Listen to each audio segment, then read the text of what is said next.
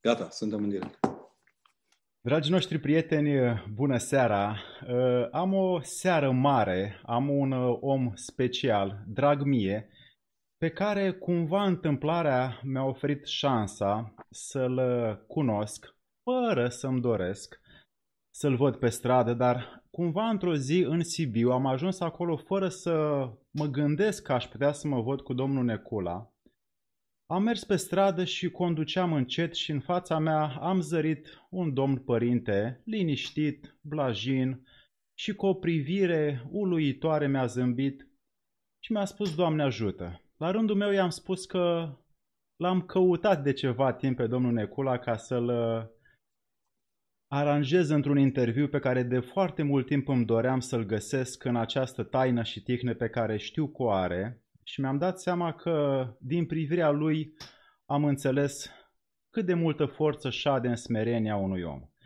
Și l-am invitat din nou și mi-a spus să, să-i scriu și după ceva timp, după aproximativ două luni, în sfârșit, ă, am o bucurie extraordinară să, să avem parte de un om care a, a cules din tainele creștinismului cele mai mari învățături pe care le-a integrat, le-a incorporat și ni le dă nouă atât în mediul virtual, cât și pe televiziune, cât și celor care îl cunosc uh, la slujbă, în Sibiu și nu doar, peste tot în România, încât să putem lua de la Părintele Necula ceea ce și noi ne putem hrăni în interior pentru mântuirea noastră.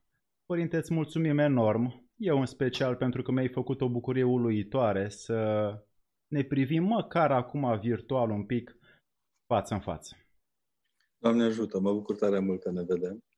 Îi dau slavă lui Dumnezeu că ne vedem și că, în ciuda răutății vremii, reușim să fim uh, cu minți tehnic, măcar. Bun. Să le spunem celor care ne ascultă că ne-a, ne încercat un pic ispita de a nu reuși să ne zumim, dar cu voia lui Dumnezeu ne vom descurca. Într-adevăr. Am o, am o mică provocare în această seară. Dacă putem să, să definim acțiuni practice pentru un creștin, acțiuni practice pentru un om care își dorește să fie creștin și nu neapărat să mergem în nominalizările, uh, tiparele uh, uzuale de să vorbim prin tiparele acestea de virtute, iubire, credință și celelalte, pentru că ele oricum lumea le cunoaște, dar mai puțin le înțelege sensul și mai puțin le înțelege partea practică pe care știu că aveți darul la peste 40 de volume uh, scrise și traduse să le puneți într-un sprijin comportament al omului. Cum putem noi, în primul rând, să fim un, uh, un bun creștin într-un mod practic și nu neapărat filozofic? Fără încrâncenări, în primul rând. Trebuie să fim descrâncenați ca să fim legați de ramura Hristos Mântuitor. E, eu însumi mă surprind că mă încrâncenesc cam iute în ultima vreme, sunt cam îmbătrânit și că într-un fel sau altul s-a cam erodat ceea ce credeam că mă va ține o viață. Este o vârstă de la care nu-ți mai permis să vezi că te depășesc prin dreapta toți. Că tu ești pe banda corectă și stau toți pe dreapta sau blochează banda a doua pe autostradă. Adică ai un sentiment ciudat și sentimentul meu real este că dacă avem nevoie de ceva acum duhovnicește, realfabetizarea duhovnicească. Realfabetizarea. Dacă ei cunosc alea, le, le, le știu, dar nu le cunosc. Asta e adevărul. Le știu cum știi că sarmalele se fac din carne tocată, cu orez, cu foa, știi? le știu așa. Le știu ca pe rețete. Când ies să-i pui să facă, nu toți avem același gust la, la sărătura asta duhovnicească a vieții. Mântuitorul ne spune că apostolii sunt sarea pământului și în acest punct de vedere o conservare corectă se face cu foarte, foarte multă atenție. Și totuși uh, aveți tinerețea în brațe la 51, bănuiesc? Cam așa. Da? Că... Dacă pun și 9 luni din burtică, chiar 52. Eu mă, întreb... mă întrebam când v-ați uh, dăruit timpul spre acele volume, spre acea cunoaștere, spre acele culegeri de situații creștine pe care să le puneți înăuntru și după aia în slujba noastră în afară. Când ați avut acest timp? Ce ați făcut? Cum e timpul, făcut? că e timpul lui Dumnezeu. Dacă El mi l-a dat, eu ce aș fi făcut? Ce aș fi putut face? Să mă lenevesc? Uh, în ultima vreme simt și eu presiunea oboselii acestea. și fost foarte, foarte mult de lucru în ultimul timp. Uh, am senzația totdeauna că fug. Sunt cu un hamster de la care se agită așa într-o, într-o cușculiță mică în încercarea de a dinamiza lumea din jur. Dar am și conștiința că Dumnezeu mi-a dat timpul acesta și că dacă rădăcina timpului și a templului este aceea și este Dumnezeu, n-am mă teme. Și cum vă reîncărcați după ce oboseala vă apasă? E, sunt multiple forme. Tot, tot Dumnezeu arată priza de încărcare. În primul rând de dumnezeiască liturghie. Uite, poate că asta ar, trece, ar trebui să o trecem în primul rând la mijloace de, de, de trăirea creștinismului. Participarea la dumnezeiască liturghie ca un, ca un râu care curge peste niște pietre murdare, știi? Tot timpul, oricât de murdare am fi acolo în albia râului care este dumnezeiască liturghie, ne curățim, auzim, ne întâlnim cu Hristos, ne întâlnim cu Sfinții. Într-un fel sau altul, cred că asta e și soluția. Părinte, în altul Antonie, mitropolitul nostru de aici, din urmă cu ceva ani, ne povestea la un moment dat, era o pildă celebră, am și descoperit-o după aia. Cum un frate la mănăstire s-a dus și a zis starețului, părinte, stareț, dă-mi o ascultare din care să învăț ceva. Și asta du-te și udă varza aia de acolo. I-a dat o sită și l-a udat varza. A zice, vezi vreo schimbare la varză? Nu. Bine, mai uite-te odată, mai vezi încă 10 zile, încă 40 Mă, l-a disperat. Pe 40 de, pe încă 40 de zile, zice, părinte stareț, am înțeles ce Eu când a luat sita din, din, din cui, ea era murdară, zice, acum e curată. Adică sunt lucruri pe care le cărăm într-o sită teribilă și trebuie să învățăm că în sine curăția este una dintre marile virtuți la care ne cheamă Hristos. Și cum ne putem în, uh, într-o viață socială atât de aglomerată să punem această sită? Care ar fi filtrul nostru de filtrare a tuturor împenilor care șad prin mintea și prin noi înșine uneori? Ce să facem în privința asta? să ne gândim gândirea. Ne-am refuzat de foarte multă vreme să mai gândim la ceea ce gândim. Ce înseamnă gând? Omul modern nu mai meditează asupra lucrurilor pe care le face. Hei, rup și gata. Vine autobuzul, nu contează că e plin și fără mască, mă urc în el. Ori, dintr-o dată, meditația te obligă să te temperezi. Eu tot râdeam că le mai spuneam tinerilor că Despacito ar trebui să fie imnul național al tinereții. Adică e important să ne și odihnim din când în când pe lucrurile pe care le facem și asta nu ne permite ritmul vieții în care suntem. Dar ne putem permite, dacă ne permitem o țigară la colț de uh, bloc sau la colț de, de loc de muncă, ne putem permite și 5 minute cu Dumnezeu. Sau dacă vrei, uite, ca să fim largi până la capăt, cât fumați măcar, gândiți-vă și la Adică măcar atât cât durează o țigară, numai noi suntem foarte neatenți la acest aspect. Chiar credem că timpul e al nostru, uite de câte ceasuri avem, ce le-am modernizat, ne arată ritmul, unde privim, ce zicem, dacă am strănutat, dacă n-am strănutat.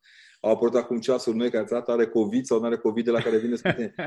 nu mai reprezintă aproape nimic în contextul în care noi ne-am pierdut sufletul, noi ne-am ipohondriat cu totul. Și atunci, în contextul ăsta, ceea ce cel mai important lucru pe care putem face este să ne redescoperim omenia.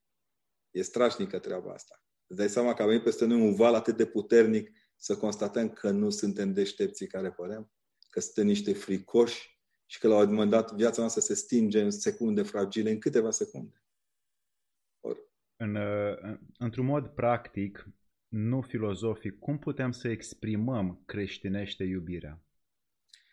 Pe prin iubire, asta nu e filozofie. Iubirea este sentimentul prin care, zic eu, reușești să descoperi cinele care te ajută să fii ceea ce ești. Când l-ai pe Hristos în tine, nici nu-ți face atâtea complexe. Eu nu, de ani de zile nu m-am gândit, m-au întrebat niște copii la o întâlnire de asta. Părinte, dar cum e aia? Mă gândeam, mamă, ce așteaptă copiii ăștia de la mine? Și am zis, păi, nu știu, când îl afli pe Hristos în viața ta și când trăiești după, după binecuvântarea Lui, toate celelalte ți se par de prisos.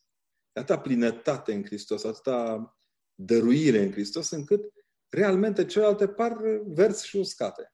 Uh, sigur că suntem preocupați, suntem foarte agitați, ne gândim la tot felul de soluții. Dar soluția e El. Când spui, Doamne Iisuse Hristoase, Fiul lui Dumnezeu, miluiește-mă, deja ai intrat într-o sferă în care tot ceea ce ai putea învăța din mii de coloane de biblioteci se află într-o singură propoziție, de fapt. Pentru că acolo este și faptul că recunoști de Domn și Dumnezeu, și de faptul că îl recunoști de Dumnezeu întrupat, și faptul că te prinzi și că și tu ești păcătos și neatent la lucrurile uh, păcătoase în care te zbați. Care simțiți că este misiunea dumneavoastră în viață? Uh, grea întrebare. Mai prins. Asta e capcanată. N-aș putea să zic că în fiecare dimineață mă trezesc cu o altă misiune. Sunt în facultate de azi dimineață de la șapte jumate. Și uite-te câte ceasă și uite la ce oră ne-am găsit amândoi să povestim pe YouTube. Și în momentul nu m-a, m-a obosit foarte mult ziua, dar mi-a și dăruit plinătatea faptului că am reușit să, știu eu, nici nu știu, să comunic că Dumnezeu e viu. Pentru mine este lucrul cel mai important. Că nu avem un Dumnezeu obiect, că nu avem un Dumnezeu idolatru, că avem un Dumnezeu viu, un Dumnezeu... Că... Avem oameni care au boli terminale, care au probleme, care sunt cu situații dificile. Cum puteți să-i sfătuiți, să-i îndrumați? Ce exemple le dați? Ce sfaturi? Eu nu mi s-a întâmplat să văd că au nevoie de sfaturi, au nevoie de dragoste, de prietenie, de camaraderia care însoțește, îndrăznesc să spun deloc metaforic dincolo de moarte. Uh, nu mi-au cerut filozofie ce a spus Kant, Einstein, Schopenhauer, niciunul dintre oamenii cu care m-am întâlnit nu mi-au întrebat nimic despre toate acestea. În schimb, i-am văzut cum așteptau forța aia, puterea rugăciunii care să poată să le dea nădejdea că dincolo de ușa închisă este păstorul. Tata avea o chestie fantastică când era pe moarte, a suferit și el foarte mult și îmi spune la un moment dat, zic, dar nu ți-e frică că ai să morți? Ce nu? Că tu mi-ai spus unde merg. Asta e genialitatea creștinismului. Domnul Hristos ne spune că ne vrea sfinți. Nu ne vrea desăvârșiți, nu ne vrea guru, nu ne vrea nimic. Ne vrea sfinți. Punct. No? Acum să vezi.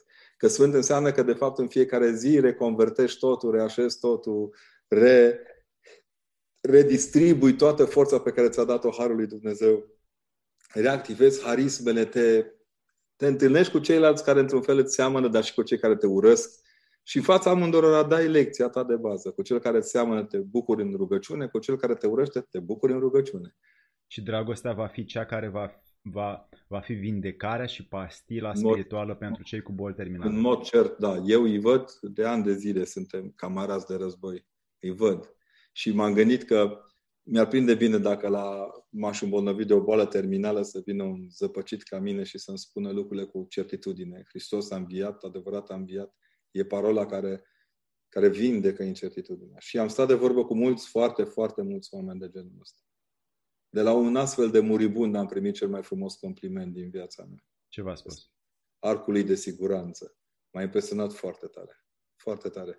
Adică, până la urmă, oamenii ăștia au nevoie de noi ca oameni. Nu ne zicem acolo că șaolinii Duhului Sfânt, știi? Suntem oameni, stăm de vorbă cu ei. Pe mine mă impresionează foarte mult ce se întâmplă acolo la limită. Și nu numai în momentele agonie. În fond, în agonie suntem toți, facem pe deștepții, dar nu știm care avem ultima secundă și când. Și atunci controlul pentru viața ta ca om este acesta. În fiecare secundă, gata să-i spui lui Hristos, te iubesc, am venit. Dacă îi zice asta, nu are cum să-ți închidă ușa. Nici nu are ușă, mă rog. Are portar la rai, dar nu are poartă. Că porțile iadului au fost dărâmate, iar la raiului nici nu le-a pus acolo. Despre rai nu știm că a pus porții. Pentru că aveți așa un uh, număr mare de oameni, mă întrebam, cum transformați în interior suferința lor? Ce faceți? Nu fac altceva decât ceea ce mă învață Biserica de veacuri. Trupul și sângele Mântuitorului Hristos e de, de departe cea mai tare formă de atei. Adică dacă vrei cel mai, cel mai puternic mod de a-l scoate pe om din Moartea este nemurirea pe care dă trupul și sângele de Hristos. Cu cât îl alipești pe omul, apropii mai tare de Dumnezeu, între, știi, când stăm așa, se strecoară între Hristos și mine tot felul de draci. Când stau lipit de Hristos, nu se desf- nimic nu poate să desfacă legătura asta. Nimic. Ori asta se întâmplă prin taine, prin spovedere. Și nu zic taine în sensul magiei, rugăciunilor, ci taină ca prezența energiei lui Dumnezeu în viața noastră, ca dar al energiilor necreate ale lui Dumnezeu în viața noastră. Dar Pentru că lumea din jur necreate. vrea energii create, știi?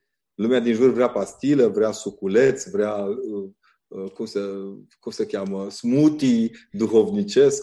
Ori, dintr-o dată, Hristos te învață că El e energie necreată, deci El vine la tine ca un dar și tu trebuie să-L accepti ca să poți să crești. N-am mai auzit de mult această energie necreată. Mi-aduc aminte că la Siluana Tonitu, a murit în 39 la Atos, da. el povestea în cartea pe care Părintele Sofronie o descrie despre viața lui, în care vorbea despre energie sau lumină Tine necreată. minte în și nu deznădăjdui. Exact. Dar ei iau toată, teorie, toată teologia ortodoxă este asta. Aici vezi că toată lumea vorbește despre diferențe între catolici și ortodoxi la, la biscuiți și la pâinică și la filioc. Da, dar principala diferență, bine, acum au au gândit-o și ei altfel un pic.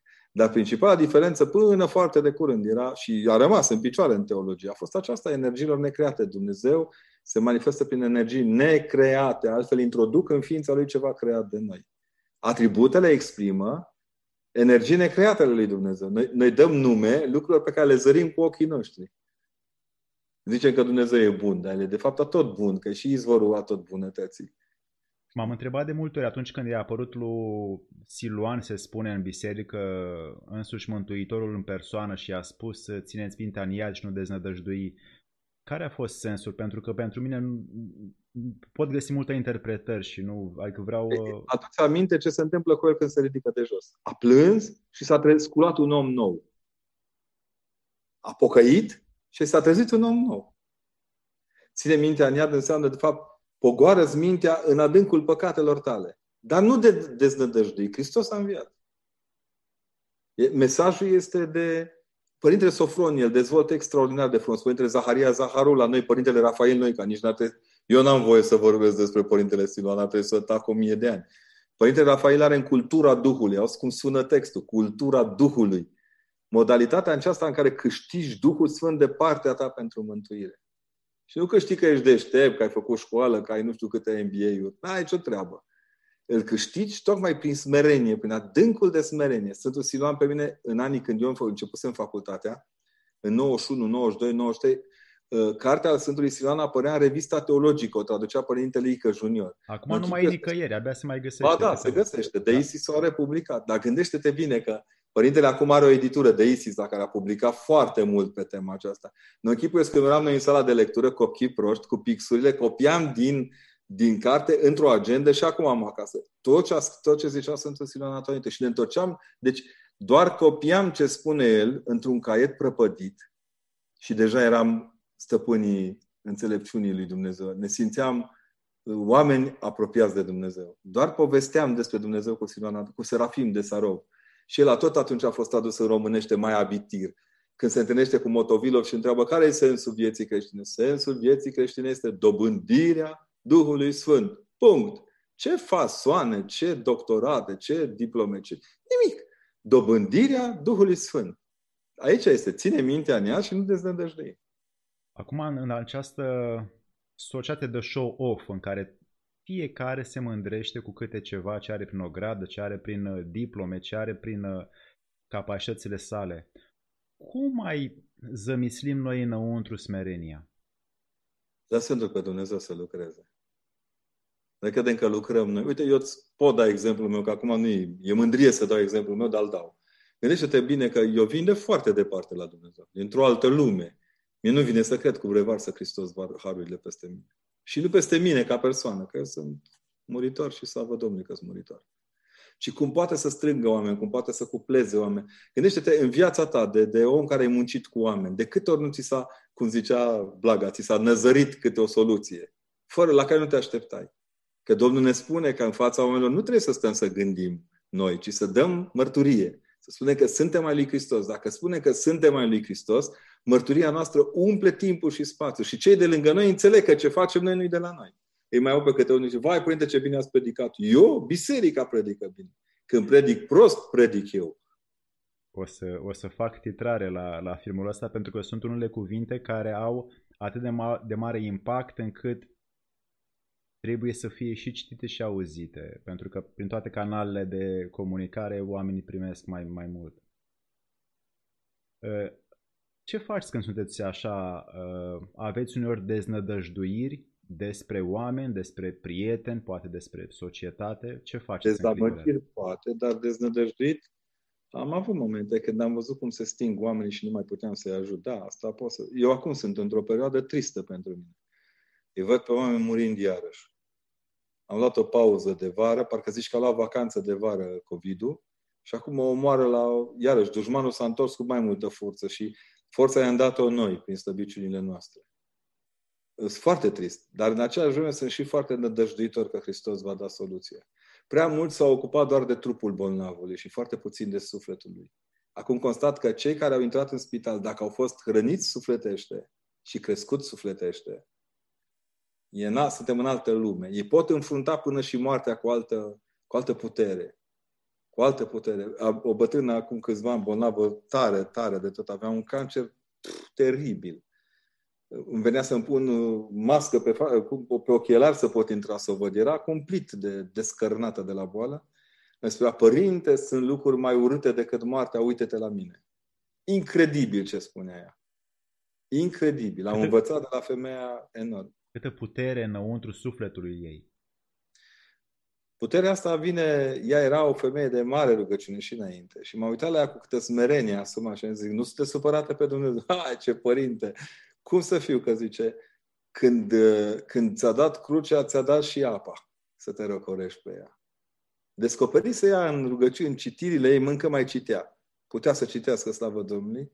În lecturile descoperise ea tot felul de rugăciuni, tot felul de sfinți. A fost primul om care cred că l-a descoperit pe Sfântul Luca al Crimeei în, în, dialogul cu, în dialogul cu mine. Pe pene m-a uimit. Avea o cultură, stând în pat, avea cultură cât n-au unii mergând la burse. Pentru că acolo era sensul ei. La Victoria, în urmă cu ceva ani, era o soră care era paralizată la pat. Nu privea decât tavan, nu prea se putea mișca. O entuziastă. O entuziastă. Femeia era paralizată de ani de zile. Se ruga pentru oameni, știa pe toți cu necazurile lor. Era, dacă vrei, un părinte Arsenie blocat la pat. Știi, cam așa. E, și în gestul ăsta ei de dăruire, Dumnezeu i-a rânduit și liniștea de care avea nevoie să fie omul lui Dumnezeu până la cap. Femeia lui Dumnezeu până la cap. Aveți un, uh, un loc special în România unde vă, vă dă pace, vă dă odihnă, vă dă echilibru, forță? Uh, nu. Nu țin la un loc special, dar am descoperit acum, mai ales că emisiunea aceasta de la TVR cu Bucuria Credinței, am descoperit niște locuri absolut fabuloase. Dar nu, nu merg pe așa, nu, nu m-am gândit niciodată la așa ceva. Îți spun de ce mi-e dor. Dacă vrei, de un loc mi-e cu adevărat dor. Care? Când eram copil, era o livadă a mătușei Maria, unde ne duceam noi copiii să, să ne jucăm. Și acolo, da, dar mi-e, mi-e, un dor, mi-e un dor de ei. Cred că e începutul raiului familiei mele, nu știu cum să spun. Cred că pe acolo se intră în rai. Dacă vreau să ajung la bunica și la ceilalți moroșenii lui mama, pe acolo ar trebui să intru. Iar în, în, în, în, în, în Șchei e un loc la care țin foarte mult, o trăiță Sfântului Nicolae, acolo unde mama tatei, mamaia, urca, era văduvă de ani, de zeci de ani, de zile și-a crescut copiii singură. Și urca să aprindă candela Sfântul Nicolae. Era un, un Sfânt Nicolae foarte jumbușlucar la zâmbet. Foarte fain. Un sfânt frumos. Pictura era și te simțeai ca acasă. Mă ruga la Dumnezeu ca bunica să mă ia cu ea. Ne lua pe rând pe nepoți. Și mă rugam să mă ia mai des. Habar n-aveam eu atunci de cruce, de Hristos, de biserică. Nu avea nicio treabă. Îmi plăcea să urc cu bunica la Sfântul Nicolae. Cred ca și Mântuitos. Hristos și pentru rugăciunea Sfântului Nicolae. Vă vin uh, trei cărți pe care să le recomandați tinerilor, adolescenților? N-aș avea. Trei e prea puțin. Dacă zicem mai multe, îi speriem. Nu știu să zic. Nu știu să zic pentru că nu știu care e gustul lor și de obicei vorbesc că e foarte mult până să povestim de cărți. Pe mine m-a marcat foarte mult în uh, Micul Prinț, de exemplu. Uh, îl iubesc pentru ce povestește, nu neapărat pentru cum se termină. Sunt ofticat că se termină așa Micul Prinț. Uh, mi-a plăcut enorm crescând. Știu eu, mi-au plăcut foarte mult romanele istorice. Uite, eu aș îndrăzni să spun că în ciuda lipsei lui de caracter neapărate, Mihail Sadoveanu rămâne un, un autor de citit. Și de văzut filmul, dacă e cazul, dar de citit. De citit. M-am impresionat foarte tare de poezia română. Eu sunt foarte apropiat sufletește de, de tot ce înseamnă Vasile Voiculescu, Nikita Stănescu. Zici că m-au crescut, zici că sunt neamuri cu mine, îi pomenesc la liturghie. N-am nicio treabă. Un fel de părinți spirituali. Nu neapărat, nu, nu că fac diferența, adică n-aș vrea să urmez și viața lui Nikita Stănescu, Na, nu neapărat. Dar ca limbă română, ca mod de exprimare, pe mine m-a impresionat foarte tare. Iar ajuns în facultate e foarte interesant. N-am descoperit doar sfinții. Am descoperit și niște preoți fantastici ai bisericii, care nu vor fi canonizați niciodată, că n-ai cum, dar Zaharia Boiu, de exemplu, un literat, un orator, un, mama mia, primul premiu al Academiei Române pentru predici. Pentru un, predici? Pentru, da, un volum de predici a fost premiat atunci. Uh, Ion Popescu, un pedagog, deci nu avem azi, dacă îi pui în linie pe toți, faci sumă și storci, nu iese ce a scos dintr-o singură carte omul. Cu tot respectul. Și știu și ei că e așa. A scris știu ceva? Toți da, are pedagogia lui, care ani de zile a format toți învățătorii și profesorii din Ardeal. Dacă te întreb de ce cifra de alfabetizare în Ardeal era de 30 de ori mai mare ca în țara românească și Moldova, se explică și prin asta.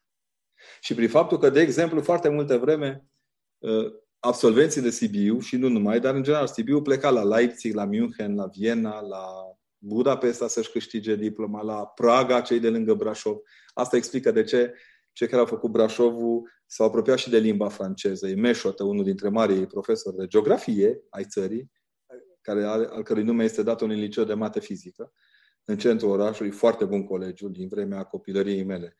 Și colegiul Ioan Meșot, Ioan Meșot a scris, a, tra, a tradus, a scris și a, scris, a fost cel care a, a adus limba franceză în învățământul din Ardeal. Era unchiul lui Andrei Bârseanu, cel care până la urmă avea să scrie prima monografie majoră a unei, a unui colegiu românesc din Ardeal, la Sfântului Andrei Șaguna, mă rog, Andrei Șaguna în vremea Oamenii, uite așa, se, se creșteau unii pe alții. La noi geneza asta a fost pulverizată. Noi, în loc să ne facem, cum să spunem, construcție din piatră, cărămidă și că le avem la îndemână, noi facem din PFL-uri, din uh, analfabetisme stoarse. Adică nu e chiar așa. Uh, ne întreabă Valentin, uh, cum, ar, cum am putea să ne găsim rugăciunea potrivită? Încercându-le. Dacă taci și crezi că le știi nu e ok, trebuie să stai cu minte și să aștepți să te luminează Dumnezeu. Eu multă vreme am căutat ceva potrivit, dar mi-am dat seama că și cea mai nepotrivită rugăciune e mai bună decât rugăciunea nefăcută. Adică pe măsură ce o faci, te prinzi ce, ce sprijină inima să se încălzească la Harul Duhului Sfânt. Și pe măsura vibrației cu interiorul, cu sufletul, care își dă seama omul că e rugăciunea potrivită pentru el? Eu cred că nu acolo se vede rugăciunea. Rugăciunea se vede în rodirea din fapte. Omul se cunoaște în cele din afară ale lui. Că poți să zici mie că ai toate vibrațiile, că am mai văzut eu de ăștia mari vibratori și vibranți și n-aveau pic de caracter și erau doar niște, niște parșivi. Și profeții se văd după rezultate. Pe, pe pielea mea cunoașterea unora de genul ăsta, știi? Li se făcea rău când dădea mâna și nu știau de ce. Și profeții se văd după rezultate. Da, roada, roada profetismului este venirea lui Mesia în Vechiul Testament. Cu alte cuvinte, dacă nu-L dai pe Hristos, ce spui mie că ești evlavios? Poți să pui în vibrație ce vrei tu. Becul, cu uh, bariera, cu curentul electric al orașului. Dacă nu, nu-L duci pe om la Hristos, unde îl duci? Părinte, avem mulți, mulți părinți care își laudă copiii, le dau totul, îi, uh, îi ajută să nu cumva să pună mâna pe o cazma, să nu cumva să își asume vreun risc, să nu cumva să iasă în față. Le, părinții fac totul pentru copii și copiii ajung să nu mai fie uh, adolescenți, ci rămân ajung copii chiar și la copii. 20 de ani. Ajung să nu mai fie copii. Deci oamenii de genul ăsta fură copiilor cea mai faină parte din viața lor, aceea de a fi copii. Un copil crescut în bulă e un copil care ajunge în bulă. Adică nu mai reușește să priceapă nimic, intră în depresie, umblă teleghidat pe stradă, totul este... Dar și ce e interesant, copiii au învățat să se apere. Acasă sunt niște tipi afectați și afectoși aici colo. Bă, la școală în jură de rup, sunt șefii bullying-ului. Adică ei trebuie să descarce undeva. Acasă sunt niște sfinți părinți cu aripioare, mă mir că n-a prin tămâie părinții. La școală rup tot. Numai învățătoarele știu prin ce trec și profesorii. Ăia cu minte, vai, copilul meu, păi normal că a făcut, că el trebuie să, să descarce undeva toată falsitatea în care le-a obligat să trăiască. E ca și cum l-ai pune pe câte unul. A fost filmul american cu doamna aia care n-avea voce deloc și ea de rușine că era foarte bogată, îi spuneau că are voce. Până s-a trezit într-un truzia să zică, domne, e penibil asta. Deci, da, e. Pentru că nu-i musai copiii să îndeplinească toate frustrările noastre. Copiii noștri sunt copiii noștri, nu sunt elementul nostru de parvenire social. N-au cum. N-au cum să fie. Îmi vine acum în minte din uh, Matei 18 cu 3 în care le spune Iisus uh, discipolilor uh, de nu vă veți întoarce și nu veți fi iarăși ca niște copii, nu veți cunoaște împărăția cerurilor. Care sunt atributele acelor copii? Ca acei copii despre care vorbește exact. Hristos. Uh, erau răuți, aveau o incisivitate, n-aș dovedi că au dreptate, erau uh, ca toți copiii pământului. Nimic nu mai urâtă decât judecata unor, unor copii. Fii atent, te duci și oamenii mai ascund că-s bătrân, că bă, îți pute gura, zice câte unul. Gata, te-ai copleșit acolo. imaginea asta a copilului care spune cu nebunie sincer adevărul, ce simte, e mesajul pe care îl dă Hristos din tâi. Maria Montessori spune la un dat într-o carte teribilă despre copii și Dumnezeu. Copii că Dumnezeu, da, de, despre cum ea explică și explică dumnezeiasca liturghie, e drept catolică, copiilor, ca să înțeleagă că sunt ființe care au și capacități spirituale. La un moment dat, spune așa simplu și la obiect, zice, Dumnezeu i-a luat colaboratori. Dacă te uiți bine în jur, lumea nu se schimbă de frica bolilor terminale, nu se schimbă de COVID, nu se schimbă, se schimbă dacă ajung bolile astea la copii. Acolo se schimbă lumea. Adică Mântuitorul, ca Dumnezeu, a intuit pentru că a știut, de fapt. Știa că în fața copilăriei oamenii sunt, sunt sensibili. Observ că nu toți. Că unii folosesc, că alții fac scut uman. Dar, în principiu, ideea de bază rămâne asta. Copiii de acolo erau foarte sinceri. Nu, sinceritatea aia să ne dea Dumnezeu. Bine, nu de ventriloc, când te întâlnești cu câte unul și chiar te trezești să-i spui chiar ce gândești, nu e musa ceea ce este cel mai important lucru, dar e o sinceritate naivă, o sinceritate din care ei nu câștigă bani. Nu fac publică prin, pe hotspot-uri, știi? Nu intră pe studiouri să facă pe deștepții cu sinceritatea lor. Eu țin pentru ei acolo. Uite-te când se oftică așa ei câteodată acolo. Nu tu vorbesc, e supărat. Uite că tu ești tu. Sau gândește uite-te cu câtă seriozitate lipesc ei, știu eu, guma de talpă.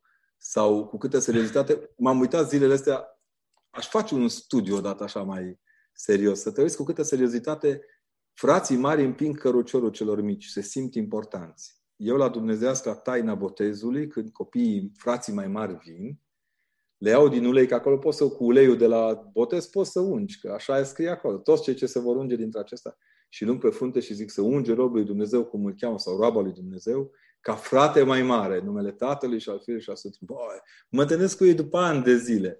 Ce părinte, că le zic, băi, fii atent, frate mai mare înseamnă înger păzitor, capitan de gardă, nu mișcă nimeni în jurul ăsta mic. Știi că și-au asumat-o.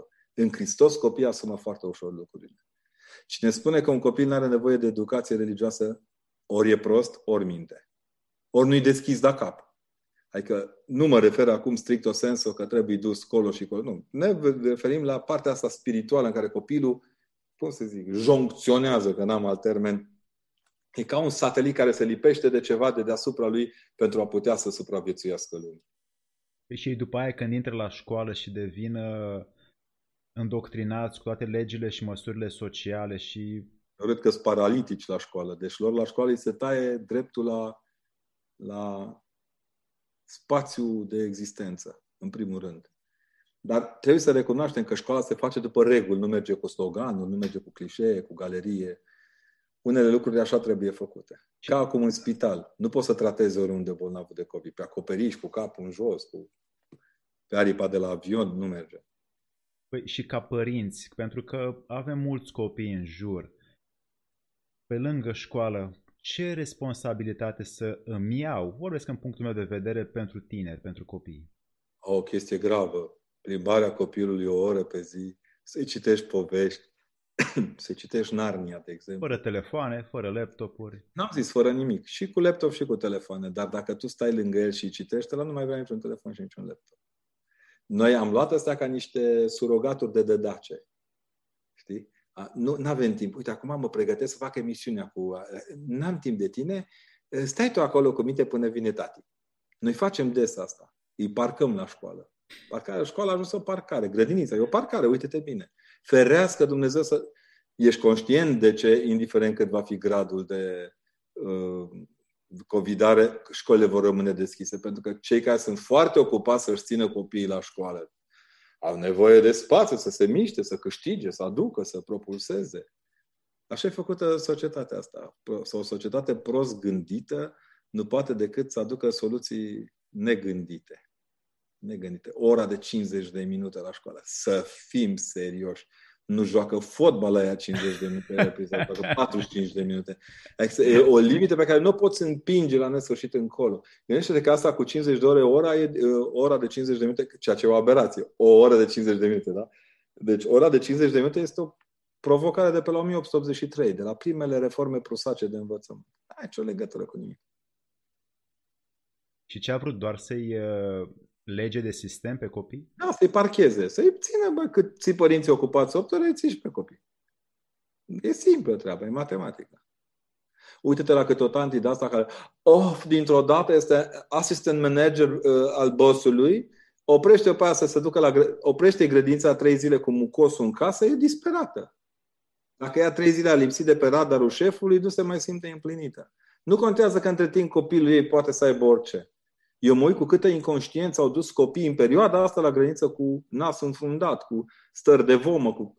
Doamne iartă mă, știi că acum nu mai închidem școala deodată, o închidem pe rând, clasă cu clasă. Inconștient, din punctul meu de vedere. Inconștient.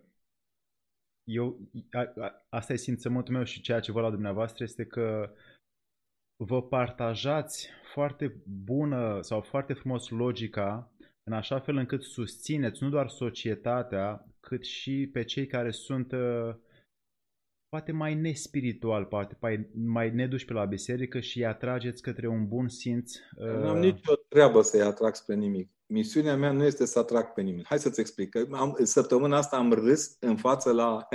am stat în, în București, mai în centru, m-am plimbat în reverendă prin parc. Nu era dimineață.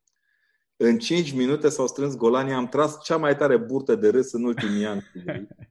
pentru că n-am încercat să le dovedesc nimic. Dar prin felul, încercat, prin am mâncat cartofi cu ei, nu spun de la ce restaurant că face reclamă, am mâncat cartofi cu ei și am râs de ne-am prăpădit. Erau așa simpatici. Ce să faci din oamenii ăștia? Ăștia așa sunt ei, crescuți. Poți doar să le spui că există o, un chip uman al, al bisericii care îi așteaptă tot timpul. Dacă vrei, preotul e așteptătorul de servici. Cum erau pe vremuri, există filmele ale noastre cu războiul, pe vremea când mai făceam filme cu războiul cu alții, nu cu noi, uh, băbuțele alea care își țin baticuță și plâng ele acolo la, la trecerea Dunării, la filmul Războiul de Independență, apare o băbucă acolo când Știi cum plânge? Măi, dar plânge pe adevărat bătrâna. Adică ea și-a adus aminte de ceva. Ăsta e preotul. Stă cu, și așteaptă cu liniște. Iese și între oameni, fără îndoială. E un așteptător foarte dinamic. Dar e un așteptător, nu poți să forțezi pe nimeni. Cum să forțezi pe cineva să te iubească? Băi, iubește-te, că, iubește-mă că-ți rup gâtul. Merge? Nu merge. Știi ca la care se ruga ce, Doamne, Doamne, dă-mi răbdare, Doamne, dar repede că m-am enervat. nu poți. Deci trebuie să lasă să crească în interior toată această așteptare. Uh, acum, în, în, în filocalii sunt propuse cele 25 par sau 26 de virtuți. Le mai întâlniți pe la oameni, pe la da. enoriași? Lumea stă în virtuți. Lumea stă pe virtuți, nu stă pe... Culmea că nu stă pe virtuoși. Stă pe virtuți. Adică n-ai cum. N-ai cum să nu vezi că milostenia, de exemplu, e prezentă, că iubirea de aproape e prezentă, că pun ghilimele, profesionalizarea este prezentă. Ce au învățat în ultima vreme este diferența între patriotism și naționalism. Să fii patriot înseamnă să știi oameni de cultură care te-au făcut să ai o națiune. Să fii naționalist e să uiți, să crezi că tu faci națiune. mă rog. Teofan Zăvorotu spunea că atenția este limbajul sufletului. Mai există, că văd înainte sau la bătrâni, atenția este mult mai profundă și stau așa cu privirea la tine și ei sunt prezenți în fața ta. La cei tineri nu mai observ lucrurile astea. Da, pentru că i-am, i-am derutat. I-am derutat, am crezut că i-am învățat că merită atenție mai mult mașina vecinului decât tatăl. Când BMW-ul e mai valoros decât boala tati, de exemplu. Iar uh, totodată o fanză văzut acolo în manualul lui de virtuți, ca să-i spunem așa mai simplu. E o virtute acolo care m-a pus foarte tare pe gânduri. Uh, virtutea răspunsului cântărit. Adică să stai să asculți ca să poți să dai răspunsul cântărit. E o grabă în toate. Lumea se strică pe viteză. Din noi ne-am stricat viețile pe repede înainte. Seamănă ceva cu ce știam noi acum 20 de ani? Parcă e total altă lume. Uh, mie mi-ar fi puține cuvintele de mulțumire pentru ceea ce ați făcut în această seară pentru noi pentru faptul că aveți uh, clemență multă, că aveți un patriotism așa al uh, bunului simț și al celor din România pe care îi susțineți prin toate canalele, că vă că sunteți peste tot. Vă... M-am să... De știu unde mi-am început eu misiunea. La canalul de la de la piața de lângă facultate, dând sandwich celor care înghețau acolo, pe la canal. Dar să știi că uneori prefer canalele alea multora dintre canalele noastre de comunicare. Și acum, efectiv, nu mai aveți nici măcar o seară liberă că sunteți peste tot. Dar bucuria mea este că văzându-vă și am văzut ce sclipiri aveți uh, ochi în ochi, mi-am dat seama că înăuntru și de ceva puternic și mai departe să munciți, să ne dați, să nu vă opriți. Când sunteți obosiți, sunteți obosiți să vă recuperați repede pentru că avem nevoie de oameni cu, cu stoicism, cu dreptate, cu uh, notorietate creștină înăuntru nostru ca să putem și mai departe, să avem etalon în societate și să mergem către mântuire în drumul fiecăruia că fiecare suntem pe nivelul și pe gradul nostru de evoluție. Doamne ajută să fac ascultare, care e o virtute. Am să încerc să fac ascultare. Părinte, mulțumesc, uh, mulțumesc foarte mult pentru ceea ce ne-ai oferit și să ne, să ne vedem sănătoși și cu, cu voie bună în inimă. Cu bucurie și binecuvântare. Doamne ajută! La revedere!